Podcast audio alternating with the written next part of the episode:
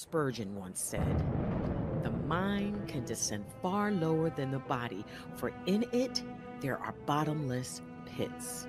The flesh can bear only a certain number of wounds and no more, but the soul can bleed in 10,000 ways and die over and over again each hour. Mental illness is not a new phenomenon, and the same biblical truths that have encouraged Christians for centuries can encourage those who suffer with mental illness today.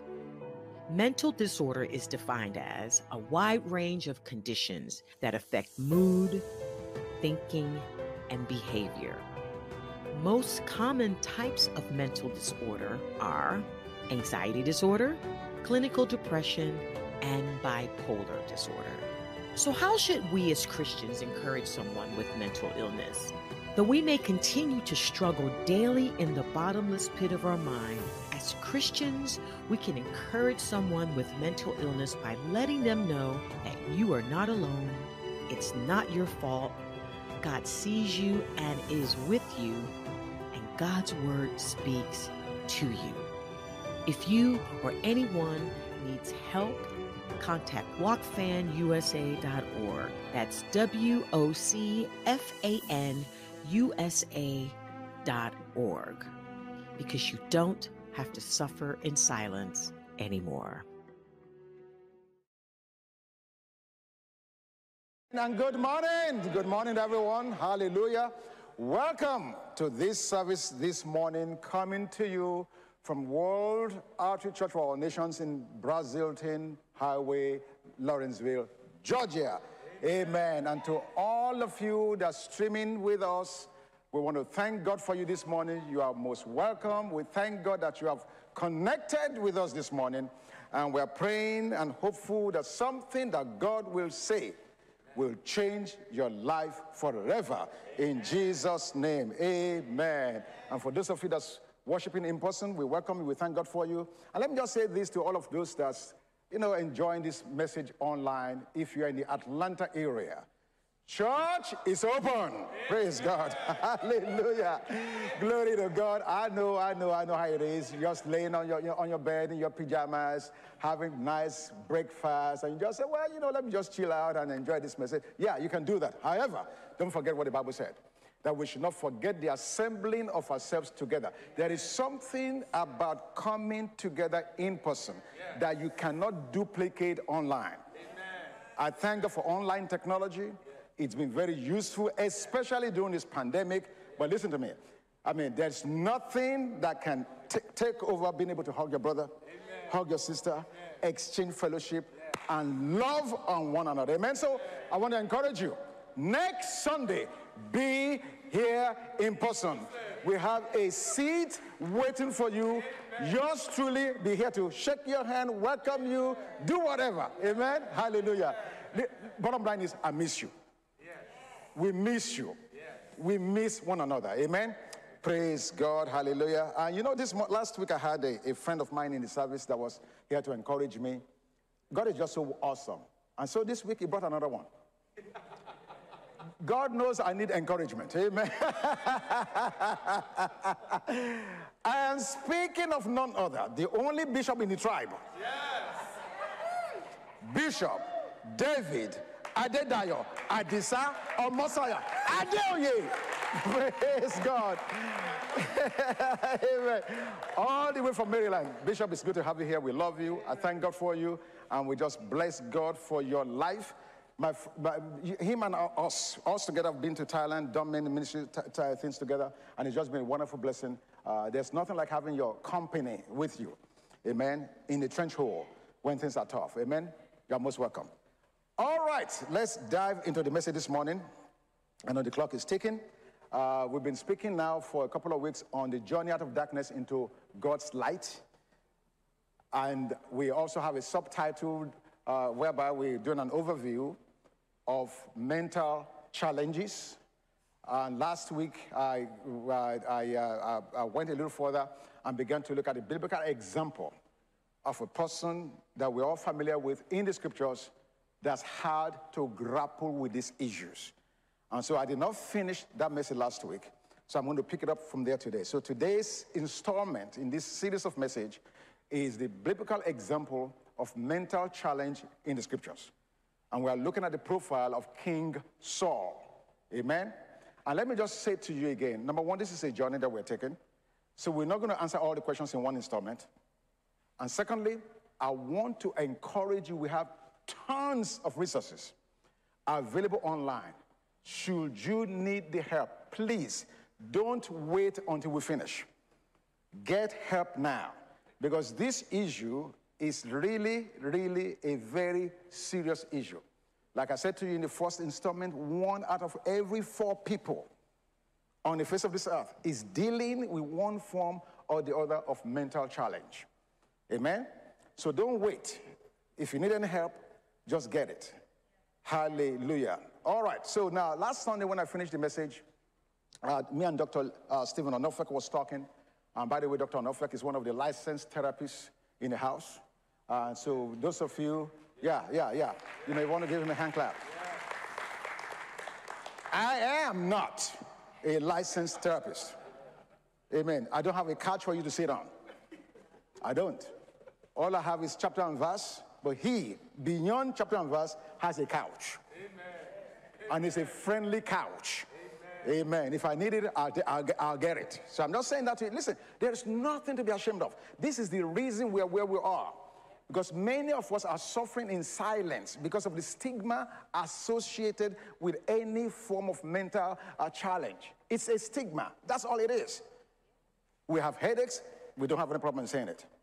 You have, we have diabetes, you say it. You have a heart condition, you say Mental challenge is no different from that.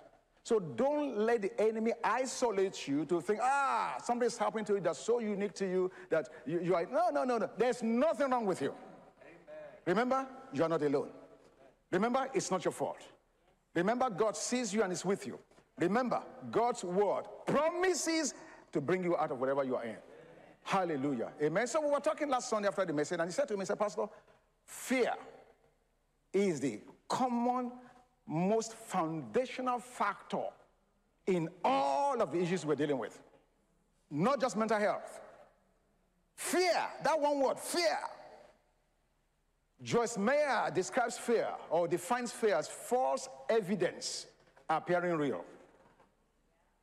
False evidence appearing real. It appears so real to the person who is captivated, obsessed to this fear that that fear becomes your reality even though it's a lie. So this morning, we're going to move really follow the message.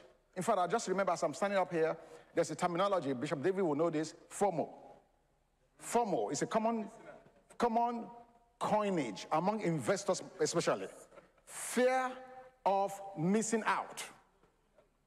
The fear people invest not because they've done their research, not because the conditions are right necessarily, but FOMO, the fear of missing out on a particular investment or the fear of missing out on claiming your dividend early, they make, they make decisions.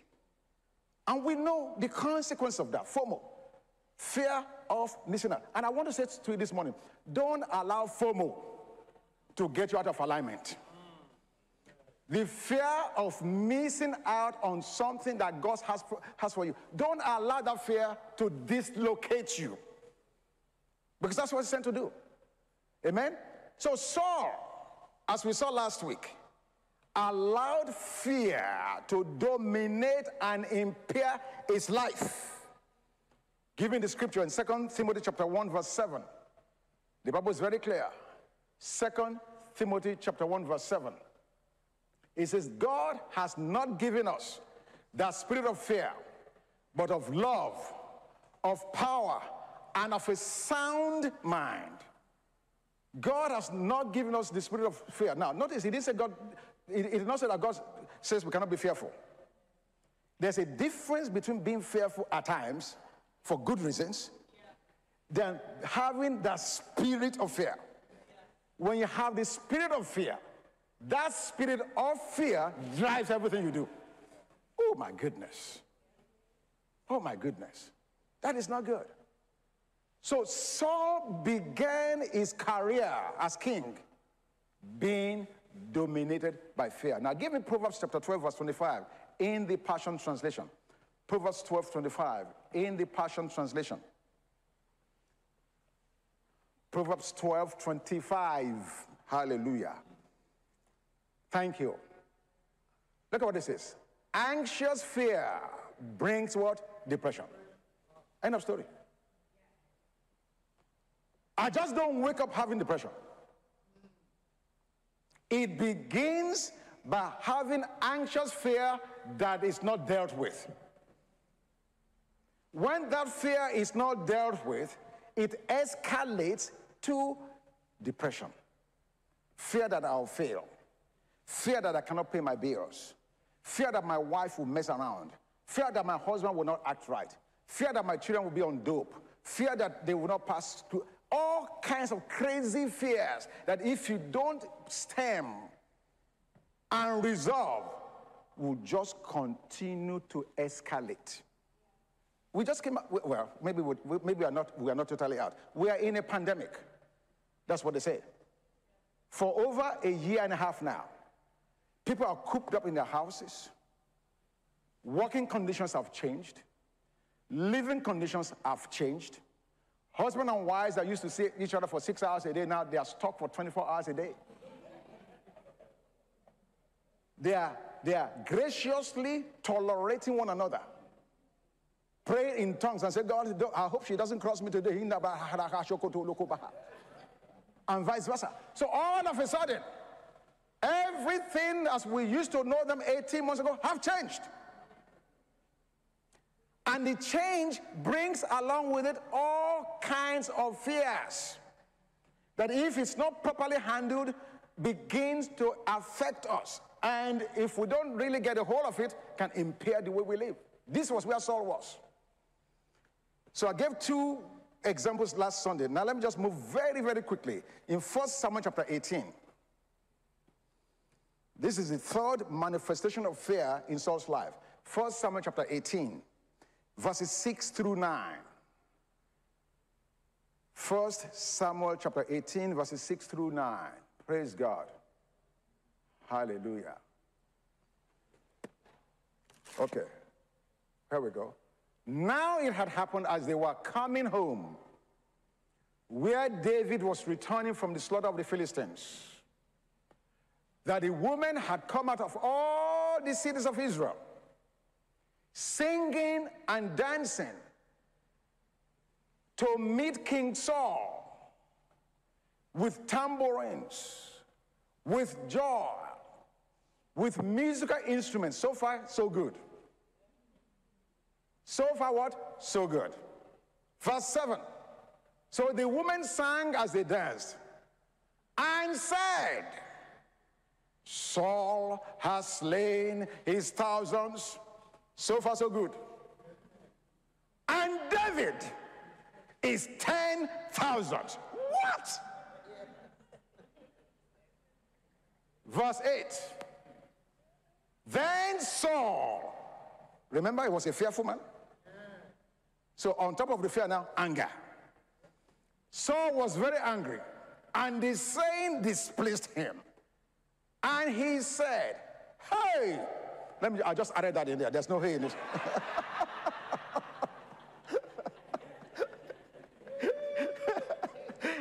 Praise God. And he said, they have ascribed to David ten thousands. And to me, they have ascribed only thousands. Now, what more can he have but the kingdom? Verse 9. So, Saul eyed David from that day forward. Can you believe that? Okay, because, before I make the comment on that, give me verse 12 as well, the same chapter. Verse 12 and then verse 29. Now Saul was afraid of David. I want you to see how fearful this guy is.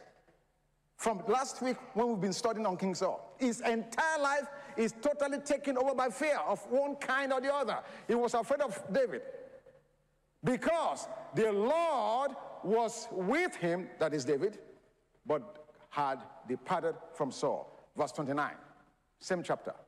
And Saul was still what? More afraid of David. So Saul became David's enemy continually. Translation Contemporary terms Saul had only 1,000 likes. David had 10,000 likes. So you are on social media, you have 1,000 following, but your friend that you thought you should be on the same path has 10,000.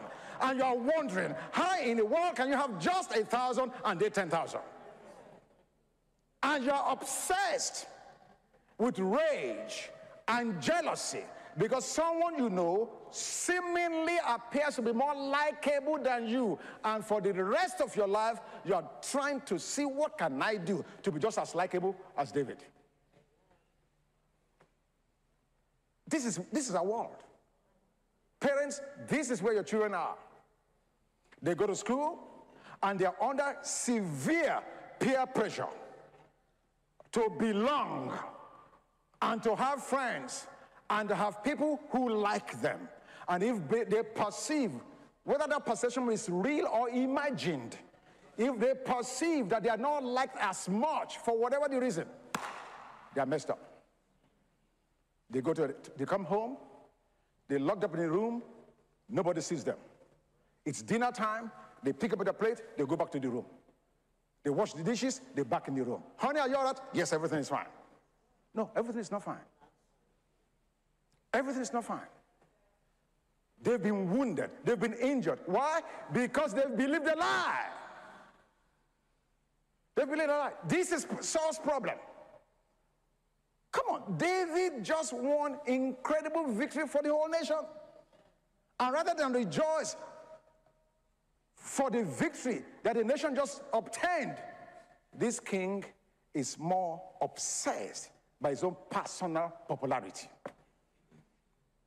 That's what fear does. Number four, in 1 Samuel chapter 22, I need to move very quickly. 1 Samuel 22, verses 7 through 9. 1 Samuel 22, verses 7 through 9. Praise God. Now, while I'm waiting for the scripture to come out, I just want to take a minute to thank the media and tech team. On a very serious note.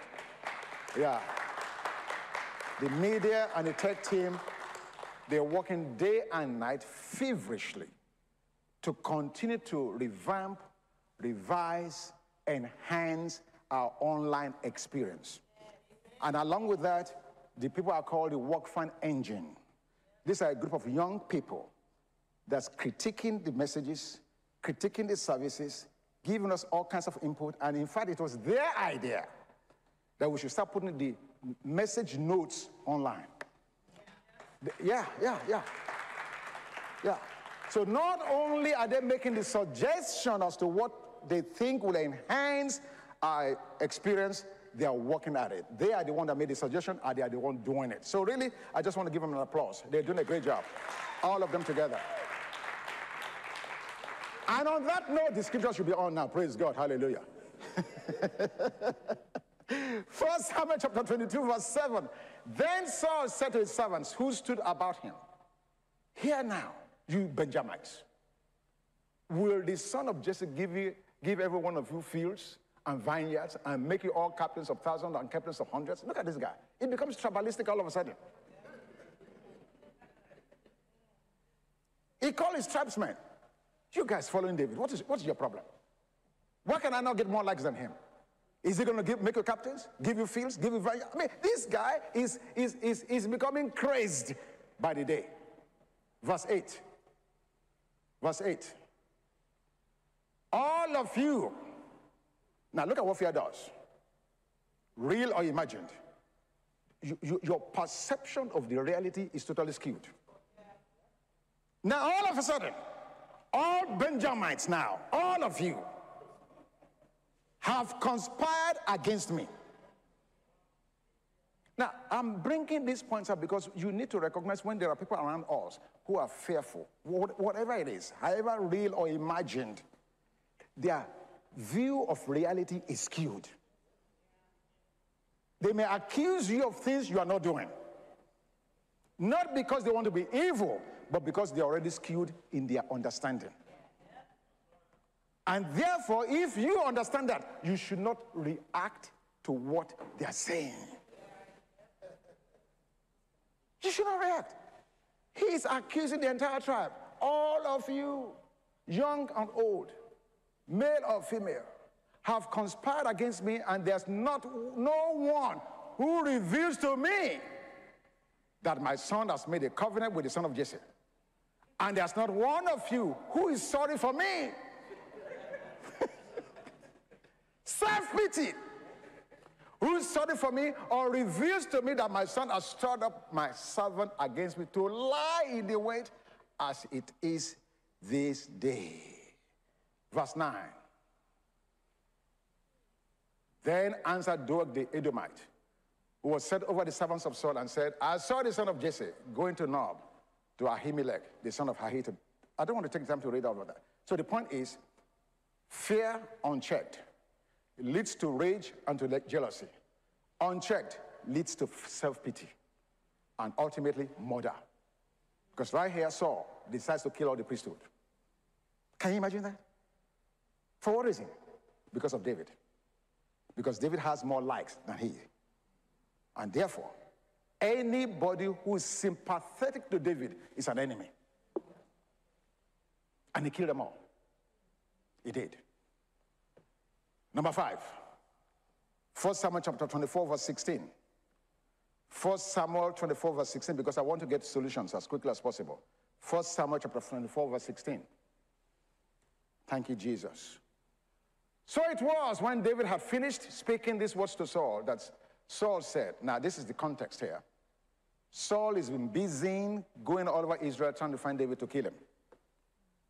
So in this particular case, Saul was laying down after having searched, after having looked around and did not find David, was resting in the wilderness. And David happened to be around. And David saw him. And David did not kill him. David spared his life. And David called out and spoke to Saul and to his soldiers. And so it was when David had finished speaking the words, these words to Saul that Saul said, Is this your voice, my son David? Can you imagine? Watch this.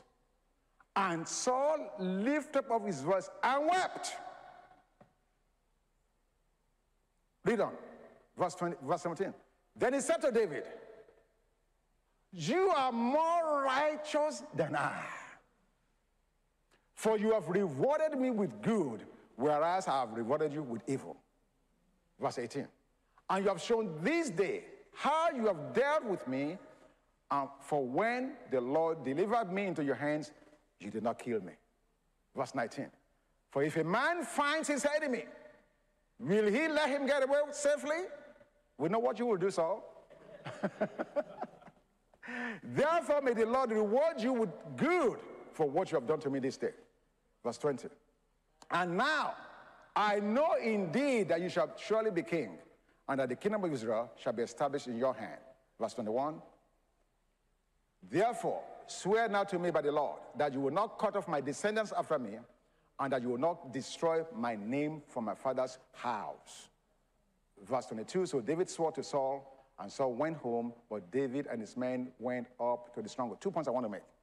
Number one, when people are in anxiety disorder or depression disorder, they may have irrational behavior a lot. You're going to see things that are off, you're going to hear things that are off.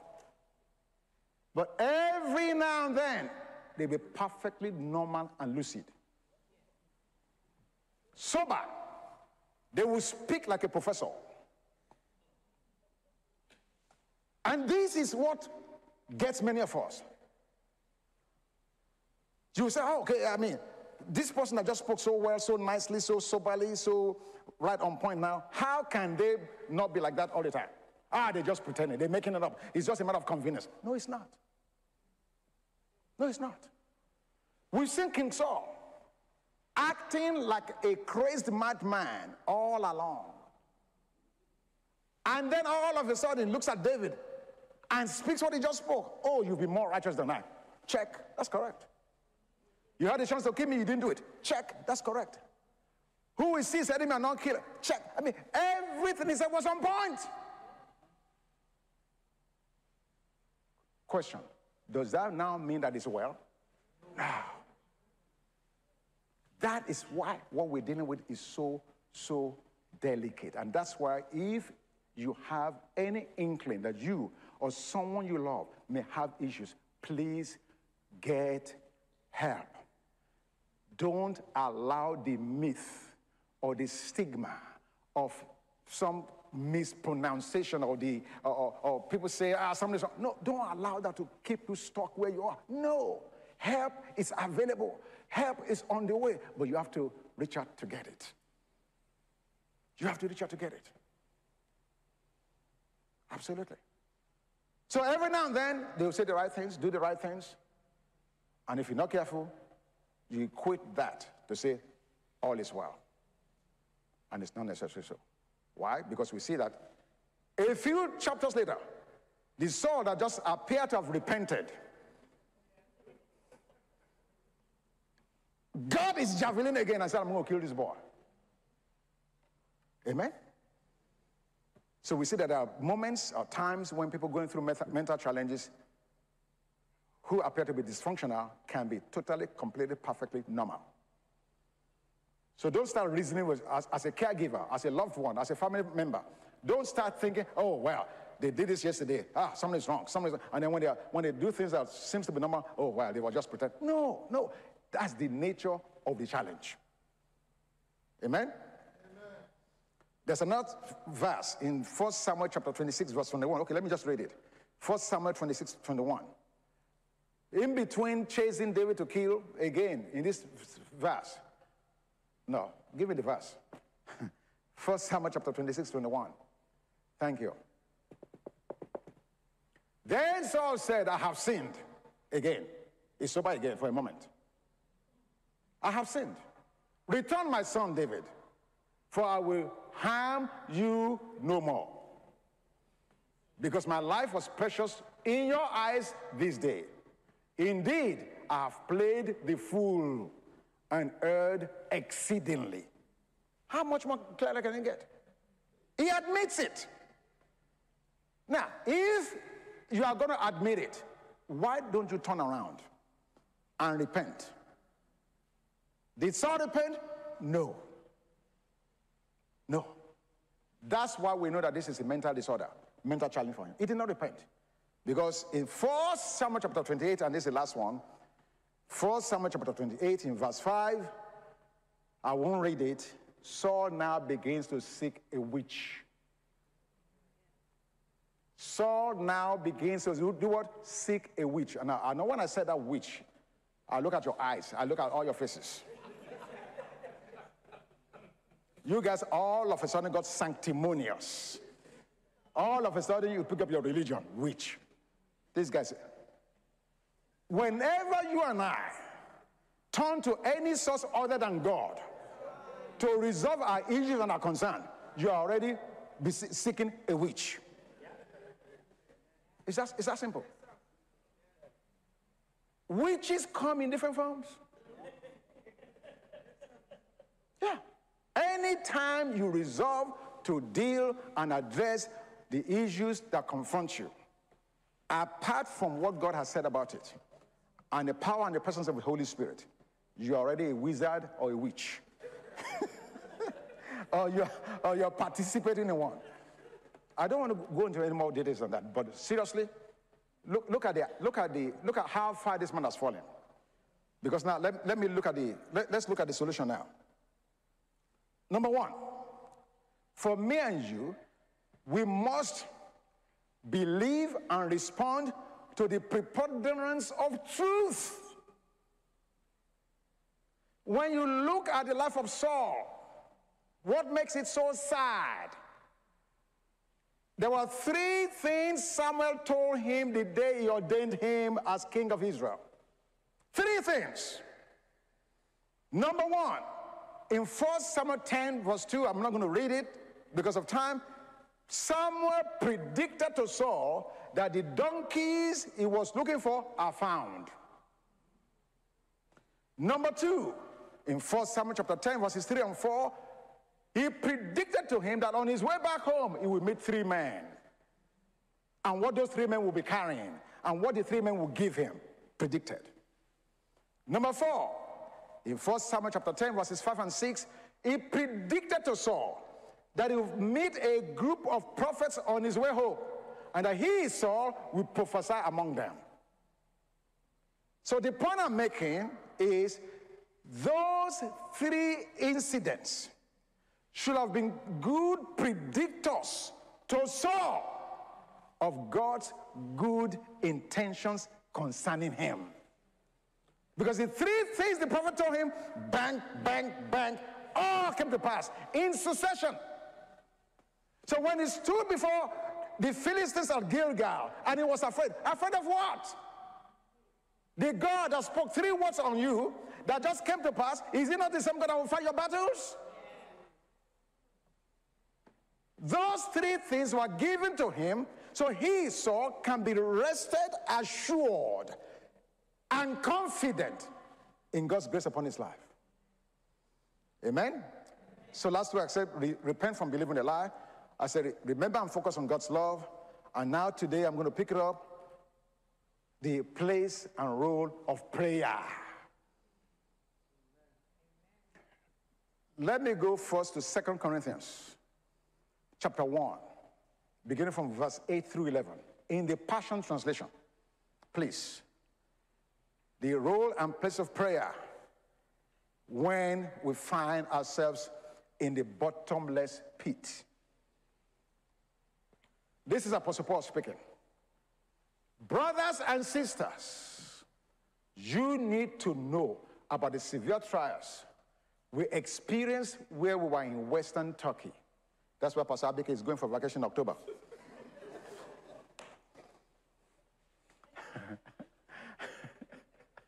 All of the hardships we passed through crushed us beyond our ability to endure. And we were so completely overwhelmed that we were about to give up entirely. Now, keep that scripture there. Let me take a pause. There are those that say, Pastor Bank, how dare you use an Old Testament example to show us that people can have anxiety disorder or depressive disorder? Ah, we're under grace. And therefore, under grace, it's all settled, it's hunky dory, wonderful, nothing bad can ever happen to us. Well, you have not lived in my world, and you have not lived in the world of the apostle of grace himself, who said, Brothers and sisters, you need to know. And by Paul's confession, we are seeing here what he went through. Are you kidding me? Actually, I have, more, I have better vocabulary. I just can't speak it in church. What I would have liked to say about how you, blah, blah, blah, me. I'll let you fill in the blank. God help you. Amen. this man said, I'm about to give up. Really? Paul, the apostle of grace, you're going to give up? You don't understand. Read on. Verse 9. It felt huh, like we had a death sentence written upon our hearts. Really? Under grace, that means you're not you're untouchable. And we still feel it to this day. Oh, Saul was in the Old Testament. It can happen to us under grace, really. It has taught us, now this is the point. It has taught us to lose all faith in ourselves. Hallelujah and to place all our trust in the God who raises the dead. Glory to God. Verse 10. Verse 10. He has rescued us from terrifying encounters with death. So it's not just King Saul. It's not just you, it's not just me. Paul went through it. And now we fasten our hopes on him to continue to deliver us from death yet again. Because Paul understands it's not a one, one time cure all. No! Verse 11. As you labor together through prayer, as you labor together with us. Now, this is the key. As you labor together with us through prayer, because there are so many, in, there were so many interceding for us. Our deliverance will cause even more people to give thanks to God.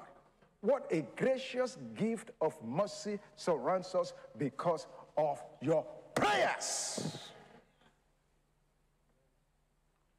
There is a powerful place of prayers and praying. Not, but notice what this apostle said. It was not just his praying. He was acknowledging those around him who prayed for him and with him. My friends, this is where the place of community comes to play. You are too small a number to achieve significance. Like they say in my village, who born you? You're too small. The things that's coming at us, God has so designed the body of Christ that we come together in love and empowering and encouraging one another.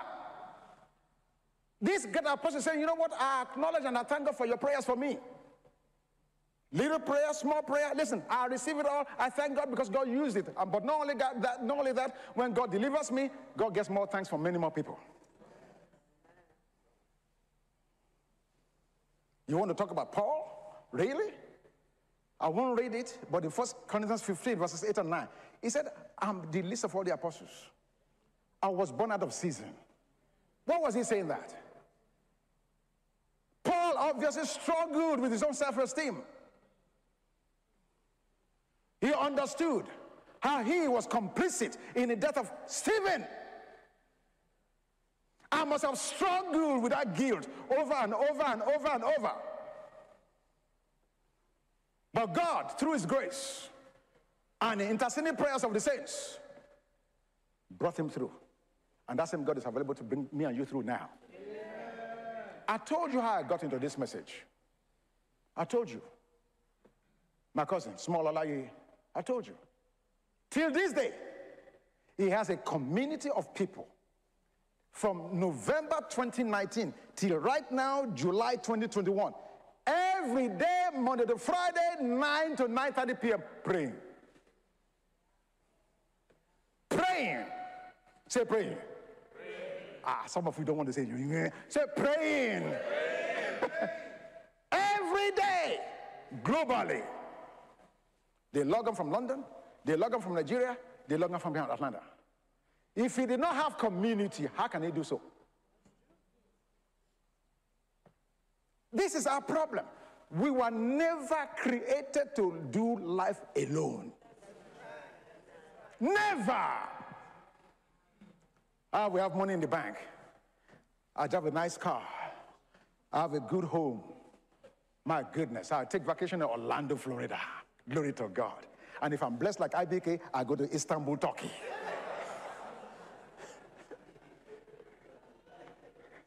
and you think because you have that, you have the gold standard of living? No, you don't. Because in the day of trouble, you better have a companion or a company to run to. That's what happened to Peter in Acts chapter 12. That's the way God designed it for me and you to live together in community. Oh my goodness. I, I, I, cannot, I cannot imagine where small will have been except for the community that God built around him. I was thanking my brother and my um, and yesterday, uh, last Sunday, and they were saying, "No, no, no, don't go." There. I said, "Why would I not go there?" I was in the house and I was thanking them because listen, I, I can't tell you how many times I'm there in the house and Small just walks in and announces to you today, I want to eat X, Y, Z, and I hope it's ready. No complaints, no arguments, consistently, day in, day out, day in, day out, the food was supplied. So much I asked you today, how, uh, uh, how many hours a day do you cook? Because I mean, I mean, I'm just being serious. Because without a community, none of us will make it. If we don't have one, get one. That's what grace groups is about. To have you plugged in to where you have people of like mind, passion, and interest coming together. Because in the day of trouble, you need a place to hide. Now, let me just tell us something here. I know my time is gone, and I won't get into any more, too much more today, but that's fine. But I need to make this point. I'm praying that we will learn to start doing community well. Let me tell you what I mean. So here at WOCFAN, when is our wedding? When we have a wedding, guess who comes to our wedding? The people I know in my same circle. If in this church we have people from Ghana, from Cameroon, from Uganda, from Nigeria, from the United States, if the wedding is a Nigerian wedding, you can forget any of those other nations. They will not be there. Because we've never learned to be intentional in community building. So if it's a Nigerian wedding, the entire wedding will be all our colorful, nice head ties and Nigerian attires. God help you if you find somebody there from Cameroon. God help us if we find somebody from Ghana. God help us if we find somebody from Uganda. We just don't invite them. And we want to build community? You are joking. Community, community building has to be intentional. Likewise, if the party or the function was a Ghanaian one, guess what's going to happen? The crowd there will all be Ghanaians. We have not understood community. Jesus was intentional about community building. The Bible tells us he, Jesus, went to the Sea of Galilee and intentionally called out those who wanted to be with him. He did not wait for them to come to him. I dare to ask any of us that's under the sound of my voice, have you ever received company or visitor from anybody other than your, where you're from?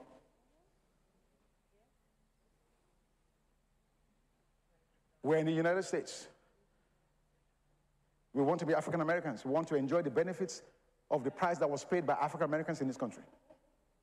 But yet, in our homes, we will not find an African American comfortable to visit. Why is that? Why? We will not invite one and we will not go to one. That is wrong. This is not the church Jesus paid the price for. No. No, it's, it's not right. It's not right. And the point is, we have to be intentional. It's not, my phone is not just going to ring and, and, and a Ghanaian, Cameroon, Uganda will just call and say, I want to come. No, I have to show myself friendly.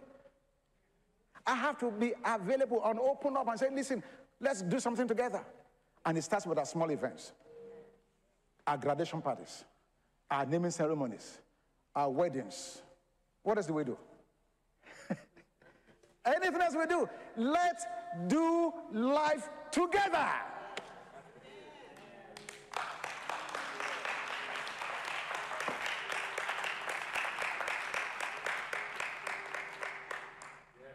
So we pray. Amen? I'm sorry, let me just give you one last one. And I know, I know, I know. I, see, I, can see the clock. Remember, I had nine minutes over, nine minutes about three weeks ago. Uh, uh, uh, let, let, me get the nine minutes from my back pocket. nine minutes. I got, I got, nine minutes. I just added nine minutes to the clock from my back pocket. So we pray. Second, worship. I'm saying that because we're about to have worship. Worship! Not only do we pray for healing and deliverance from whatever it is, in this case, mental challenges, worship is a powerful tool. Even King Saul recognized that. Because in 1 Samuel chapter 16, I won't read it, in verse 16 and verse 23, when he was troubled, he said, Bring me a minstrel Ah, sweet anointed music. I don't if Delia, if Delia was born then, he would have called you Delia to come and play. but seriously, I don't want you to miss out the place and role of worship. When Kenny's thing happened, in that first week, I will never forget what's more described the agony. He said, when night was coming, he was terrorized, afraid that darkness is coming again, that night is coming again. How will I survive the night? He said it was so bad. Number one, I know this because when, when, when the thing first happened, he could not sleep alone. He had to have somebody sleep in the bed with him. And secondly, he said when he went to even when, when he went to take a shower, he had to have somebody stand there while he's taking a shower. Do you understand what that is like? But on this particular day,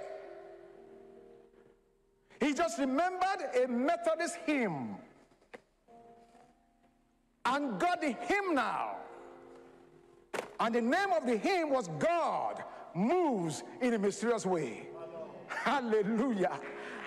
Hey! And he began to sing this song. Sami Badaki was in the house washing dishes. Pastor Tosin was there somewhere. And yesterday was just coming in. He said, as he finished singing the very first stanza of that song, zoom, the powerful presence of God engulfed around the room. And without a script, Sami Badaki dropped the plate he was washing, ran up and down the room without any rehearsal because something entered that room that all of them could recognize.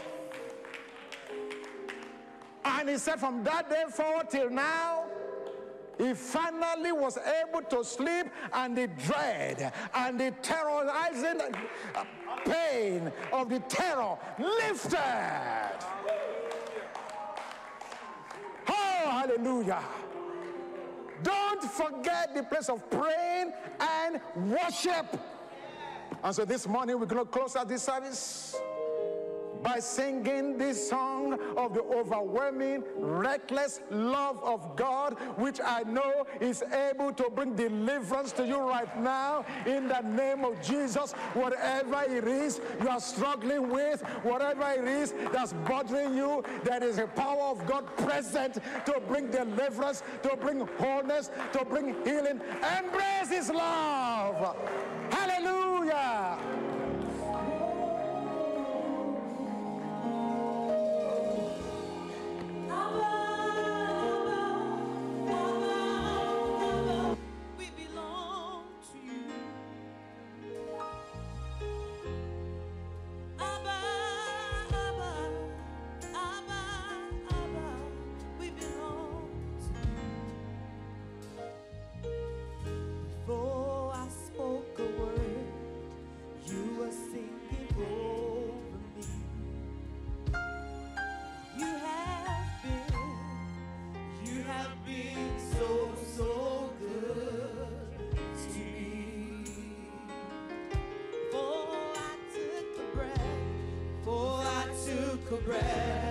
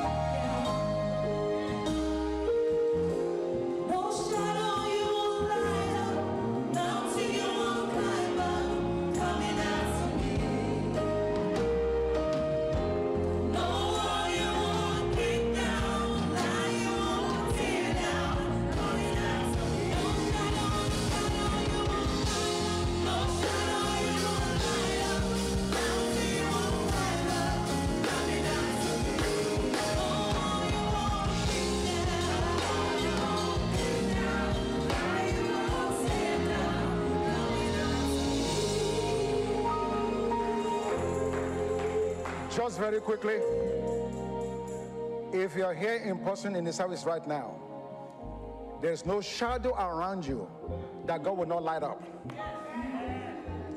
There is no mountain around you that will not kick down. We do not want this service to conclude without being able to pray for you. If you're in the service today and you say, Pastor or pastors, I need help, I want you to come to the front right now, even as the song is playing again. I want you to feel free. Come to the front and receive healing, receive ministry. Amen.